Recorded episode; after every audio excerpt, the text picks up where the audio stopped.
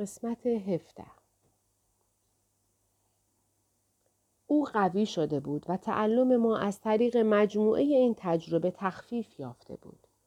دریافتم که توانم در بهبود بیمارانم بسیار گسترش یافته است. نه فقط در خصوص بیماران مبتلا به ترس های موهوم و استراب بلکه به ویژه در زمینه مشاوره برای مرگ و مردن یا اندوه. با الهام در میافتم اشکال از کجاست و درمان به کدام سمت باید هدایت شود. همچنین می توانستم احساس آرامش، سکون و امید را به دیگران منتقل کنم. پس از مرگ مینت بسیاری از کسانی که یا در حال مرگ بودند و یا از مرگ عزیزی در عذاب بودند برای دریافت کمک مراجعه می کردند. بسیاری از آنها آمادگی نداشتند چیزی درباره کاترین بدانند یا از حقایق مربوط به مرگ و زندگی با خبر شوند. اما احساس می کردم حتی بدون افشای این دانش خاص هم می توانستم پیام را منتقل کنم. لحن صدا، واداشتنشان به درک این روند و همچنین درک ترس ها و احساساتشان یک نگاه، یک نوازش، یک کلمه هر کدام می توانست در سطحی خاص قرار بگیرد و بر سیم امید، معنویت از یاد رفته، سهیم بودن در انسانیت یا حتی بسیار بیش از آن زخمه بزند. و برای آنها که آماده دریافت بیشتر بودند، توصیه مطالعه کتاب های خاص و شرکت در تجربیات من با کاترین و دیگران مانند باز کردن پنجره به سوی نسیمی تازه بود. آنها که آماده بودند جان تازه‌ای می گرفتند. آنها حتی با سرعت بیش از کاترین روشنبینی می یافتند. من جدا معتقدم که درمانگران باید ذهن باز داشته باشند. به همان میزان که برای مستندسازی تجربه مرگ و مردن مانند کاترین کار عملی لازم است، کار تجربی و آزمایشگاهی هم در این زمینه ضروری است. درمانگران باید امکان وجود زندگی پس از مرگ را ملحوظ بدارند و آن را در مشاورات خود جای دهند. لازم نیست که با کمک هیپنوتیزم گذشته درمانی کنند. اما لازم است ذهن خود را باز نگاه دارند، دانش خود را به بیمارشان قسمت کنند و تجربیات بیمارانشان را دست کم نگیرند. امروزه مردم در وحشت خطراتی که زندگیشان را تهدید می کند از پا در می آیند.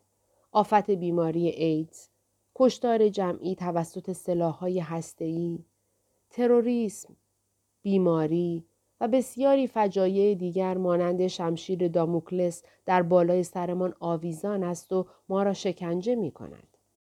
بسیاری از جوانان اعتقاد دارند که از سن 20 سالگی نخواهند گذشت. این دیگر خارق العاده است.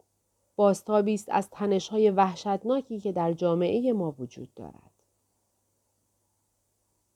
در محدوده شخصی واکنش مینت نسبت به پیام کاترین امیدوار کننده است. روح او تقویت شد و او امید را در چهره یک درد عظیم جسمانی و ازمهلال جسم احساس کرد. اما پیام مربوط به همه ماست. نه فقط آنها که در حال مرگند. برای ما هم امید هست. ما برای گزارش کردن موارد کاترین ها به پزشکان و دانشمندان بیشتری نیاز داریم. تا پیام های او را تایید و جهانی کنند. پاسخ در آنجاست. ما فنا ناپذیریم. ما همواره با هم خواهیم بود. فصل دوازدهم از اولین جلسه هیپنوتیزممان سه ماه و نیم میگذشت نه تنها علائم بیماری کاترین عملا ناپدید شده بود بلکه پیشرفت او ورای یک درمان ساده بود او جاذبه یافته بود و در اطرافش انرژی آرامش بخش ساطع می شد. مردم به طرفش جذب می شدند. وقتی برای صرف صبحانه به کافتریای بیمارستان می رفت، مرد و زن می شتافتند که با او هم غذا شوند. به او می‌گفتند می‌خواستم به تو بگویم چه زیبا شده ای. او مانند یک ماهیگیر آنها را با قدرت روحی به دنبال خودش به خط می کرد. و او همان کسی بود که سالها در آن کافتریا غذا خورده بود بی آنکه کسی به او توجه کند. مطابق معمول در مطب نیمه تاریک من سریعا به خواب فرو رفت. یک امارت می بینم. از سنگ ساخته شده و در بالایش یک چیز نکدار وجود دارد. در یک منطقه کاملا کوهستانی قرار دارد. بسیار مرتوب است. بیرون امارت بسیار مرتوب است. یک گاری می بینم. یک واگن می بینم که دارد به جلو می رود. توی واگن یونجه است. یک جور کاه یا یونجه برای خوراک حیوانات. مردهایی هم هستند. پرچم یا درفش حمل می کنند. پارچه ای که سر یک چوب باد می خورد. رنگ های خیلی روشنی دارد. میشنوم که درباره اعراب مغربی حرف می‌زنند و جنگ که در گرفته است. یک جور فلز، یک چیز فلزی سرشان را پوشانده است. یک جور پوشش فلزی سر. سال 1483 است. یک چیزی درباره دانمارکی ها می شنوم. آیا ما داریم با دانمارکی ها می جنگیم؟ جنگی در گرفته. پرسیدم آیا تو هم آنجایی؟ به نرمی پاسخ داد. چیزی نمی بینم. گاری ها را می بینم. هر کدام دو چرخ دارند. دو چرخ و پشتشان هم باز است. روباز هستند. دو طرفشان هم باز است و فقط به چند میله بند است. چند میله چوبی که به هم بسته شده اند. یک چیز فلزی می‌بینم که گردنشان انداختند. فلزهای سنگینی به شکل صلیب اما گوشههایش گرد است. گوشه های صلیب هلالی است. جشن یکی از قدیسین است. شمشیر می‌بینم. یک جور شمشیر یا خنجر دارند. خیلی سنگین. و لبه انتهاییش خیلی سنگین است. آنها دارند آماده نبرد می شوند. به او تذکر دادم. ببین می توانی خودت را پیدا کنی؟ به اطرافت نگاه کن. شاید تو یک سرباز باشی. داری از یک جای آنها را می بینی. در این باره مطمئن بود. من سرباز نیستم. به اطرافت نگاه کن. من آزوغه آوردم. اینجا یک دهکده است. نوعی دهکده است. دوباره ساکت شد. حالا چه می‌بینی؟ پرچم می‌بینم. نوعی پرچم. سفید و سرخ است. سفید با صلیب سرخ. پرسیدم آیا این پرچم مردم توست؟ پاسخ داد این پرچم سربازان شاه است. آیا او پادشاه توست؟ بله. اسم پادشاه را میدانی؟ چیزی نمیشنوم. او آنجا نیست. می توانی نگاه کنی و ببینی چه لباسی پوشیده ای؟ به خودت نگاه کن و ببین چه لباسی پوشیده ای. نوعی چرم. جلیقه چرمی بلند و کمربنددار. روی یک پیراهن بسیار زمخت. یک جلیقه چرمی. کفشی از پوست حیوانات. کفش نه. بیشتر شبیه چکمه یا موکاسن. کفش ساخته شده از چرم نرم. هیچ کس با من حرف نمی‌زند. می‌فهمم. موهایت چه رنگی است؟ کم رنگ است. ولی من پیرم. تارهای خاکستری هم دارم. احساست درباره این جنگ چیست؟ این راه زندگی من شده است. در زد و خوردهای قبلی فرزندم را از دست دادم. یک پسر؟ بله. غمگین بود. دیگر چه کسی را داری؟ در خانواده چه کسی باقی مانده؟ همسرم و دخترم. اسم پسرت چه بود؟ اسمش را نمی بینم. او را به یاد می آورم. همسرم را می بینم. کاترین بارها هم زن بوده و هم مرد در حالی که در زندگی فعلیش فرزندی نداشت. در زندگی های گذشتهش فرزندان زیادی را بزرگ کرده بود. همسرت چه شکلی دارد؟ او خیلی خسته است. خیلی خسته. او پیر است. ما بز داریم. آیا دخترت هم با تو زندگی می کند؟ نه. او ازدواج کرده و مدتها قبل از پیش ما رفته. پس تو و همسرت تنها هستید. بله. همسرت چطور است؟ ما خیلی خسته ایم. ما خیلی فقیریم. آسان نبوده است. نه. پسرت را از دست داده ای. دلت برایش تنگ می شود؟ به سادگی جواب داد. بله. ولی اندوهش آشکار بود. موضوع را عوض کردم. آیا تو کشاورز بودی؟ بله، گندم. گندم یا چیزی شبیه به آن. آیا در این زندگی جنگ های زیادی در سرزمین تو شده با مصیبت های زیاد؟ بله. اما تو تا پیری زنده ماندی. توضیح داد آنها دور از دهکده می جنگند. نه داخل دهکده. آنها باید به جایی که جنگ می کنند سفر کنند. از چندین کوه باید بگذرند. آیا اسم سرزمین یا شهری که زندگی می کنی را می دانی؟ نمی بینم. اما باید اسمی داشته باشد. نمی بینم. آیا این دوران بسیار مذهبی است؟ روی لباس سربازها صلیب می بینی؟ برای دیگران دورانی مذهبی است. برای من نه. آیا از افراد خانوادت جز همسر و دخترت کس دیگری هم زنده است؟ نه. والدینت مرده اند؟ بله. خواهر و برادر؟ یک خواهر دارم. زنده است. او را نمی شناسم. اشارهش به زندگی فعلی کاترین بود. بسیار خوب. ببین آیا کسی را در خانواده یا دهکدت می شناسی؟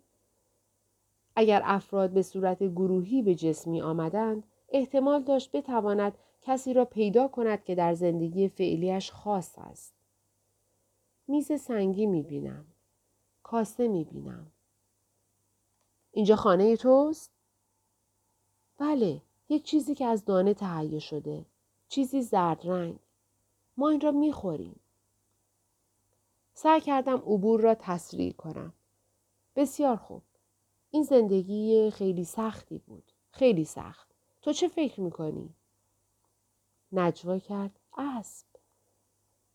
تو اسب داری یا کس دیگری اسب دارد؟ نه سربازها. بعضی هاشان. اغلب پیاده هستند. اما آنها اسب نیستند. اولاغند. یا چیزی کوچکتر از اسب. تقریبا وحشی هستند. تذکر دادم. حالا در زمان پیش برو. تو خیلی پیری. با آخرین روز این زندگیت در پیری برو. اعتراض کرد. ولی من خیلی پیر نیستم. او هنگام سیر در زندگی های گذشته ابدا توصیه پذیر نبود. آنچه روی می‌داد روی می‌داد. من نمی توانستم خارج از خاطرات واقعی توصیه‌ای بکنم. من نمی توانستم او را وادار کنم جزئیات آنچه را که واقع شده و به خاطر می آمد تغییر دهد. با تغییر منظورم پرسیدم آیا در این زندگی اتفاق دیگری هم می افتد؟ دانستنش برای ما مهم است. بدون احساس جواب داد اتفاق خاصی نمی افتد. پس جلو برو.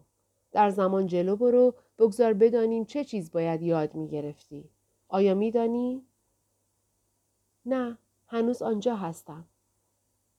بله، می‌دانم. آیا چیزی می بینی؟ پیش از آنکه جواب بدهد، یکی دو دقیقه گذشت. به نرمی نجوا کرد. من شناورم. آیا حالا او را ترک کرده ای؟ بله، من شناورم. او دوباره وارد عالم روحانی شده بود. آیا حالا میدانی چه چیز را باید یاد می گرفتی؟ این زندگی سخت دیگری بود که داشتی. نمی‌دانم. فقط شناورم. بسیار خوب. حالا استراحت کن. استراحت کن. دقایق دیگری در سکوت گذشت. سپس گویی داشت به چیزی گوش می کرد بریده بریده حرف می‌زد. صدایش بلند و عمیق بود. این کاترین نبود. در مجموع هفت مرحله وجود دارد. هفت مرحله. هر کدام چندین سطح دارد. یکی از مراحل مرحله به یاد آوردن است. در آن مرحله شما مجازید افکارتان را به خاطر بیاورید. مجازید آخرین زندگی را که گذرانده اید ببینید. آنها که در سطوح بالاتری قرار دارند اجازه دارند تاریخ را هم ببینند. آنها می توانند برگردند و با آموزش تاریخ به ما یاد بدهند. اما ما که در سطوح پایینتری هستیم فقط اجازه داریم آخرین زندگی خودمان را ببینیم. شما دیونی دارید که باید پرداخت شود. اگر این دیون را نپردازید با خود به زندگی دیگری خواهید برد. تا فرصت داشته باشید به آن بپردازید. با ادای دیونتان پیشرفت می کنید. بعضی از ارواح سریعتر از دیگران پیشرفت می کنند. وقتی در یک قالب مادی هستید و دارید به یک بدهی می پردازید، همه عمر فرصت دارید. اگر چیزی توانایی شما را برای پرداخت آن بدهی صد کند، باید به مرحله به خاطر آوردن برگردید و در آنجا باید صبر کنید تا روحی که به او مدیون هستید به دیدن شما بیاید. و وقتی هر دوی شما بتوانید به قالب مادی برگردید، آن وقت اجازه خواهید یافت برگردید. اما خودتان تصمیم می‌گیرید کی برگردید. خودتان تصمیم می‌گیرید برای پرداخت آن دین چه باید بکنید. زندگی های دیگرتان به خاطرتان نمی آید. فقط آخرین زندگی به یادتان می آید. فقط ارواح سطوح بالاتر آنها که بصیرت دارند مجازند تاریخ و رویدادهای گذشته را به خاطر آورند. تا به ما کمک کنند. به ما یاد بدهند چه باید بکنیم. هفت مرحله وجود دارد. هفت مرحله که پیش از بازگشت باید از آنها بگذرید. یکی از آنها مرحله انتقال است. در آنجا منتظر میمانید. در آن مرحله تعیین می شود که برای زندگی بعد چه چیز را با خود بیاورید. همه شما یک نقطه ضعف غالب خواهید داشت. شاید طمع باشد یا شهوت. اما هرچه که باشد باید دین خود را به آن افراد بپردازید. بعد باید در آن زندگی بر این نقطه ضعف فائق شوید. باید یاد بگیرید که بر طمع فائق شوید. اگر یاد نگیرید در بازگشت دوباره باید این صفت را همانند صفات دیگر با خود به زندگی بعد بیاورید. بارش سنگینتر خواهد شد. با هر زندگی که بگذرانید و در طی آن دیونتان را نپردازید، زندگی بعد مشکلتر خواهد شد. اگر بپردازید، زندگی آسانتری نصیبتان خواهد شد. به این ترتیب خودتان زندگی را که خواهید داشت انتخاب می کنید. در مرحله بعد مسئول آن زندگی خواهید بود که انتخاب کرده اید. خودتان انتخاب می کنید.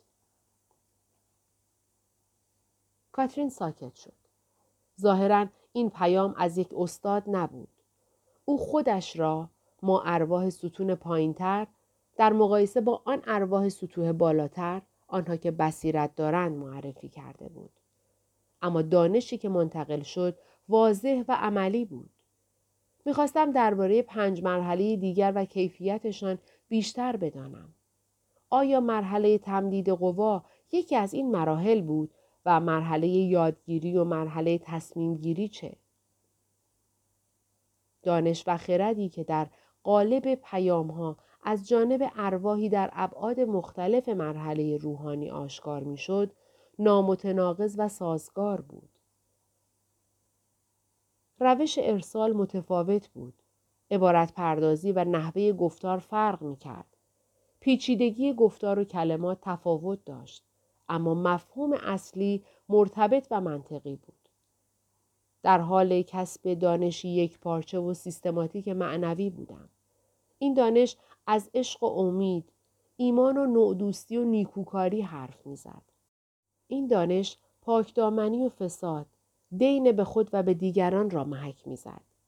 شامل زندگی های گذشته و مراحل روحی ما بین زندگی ها بود. و از پیشرفت روح از طریق هماهنگی و اعتدال عشق و عقل در مسیر ارتباط درونی و اسرارآمیز با خدا حرف می‌زد.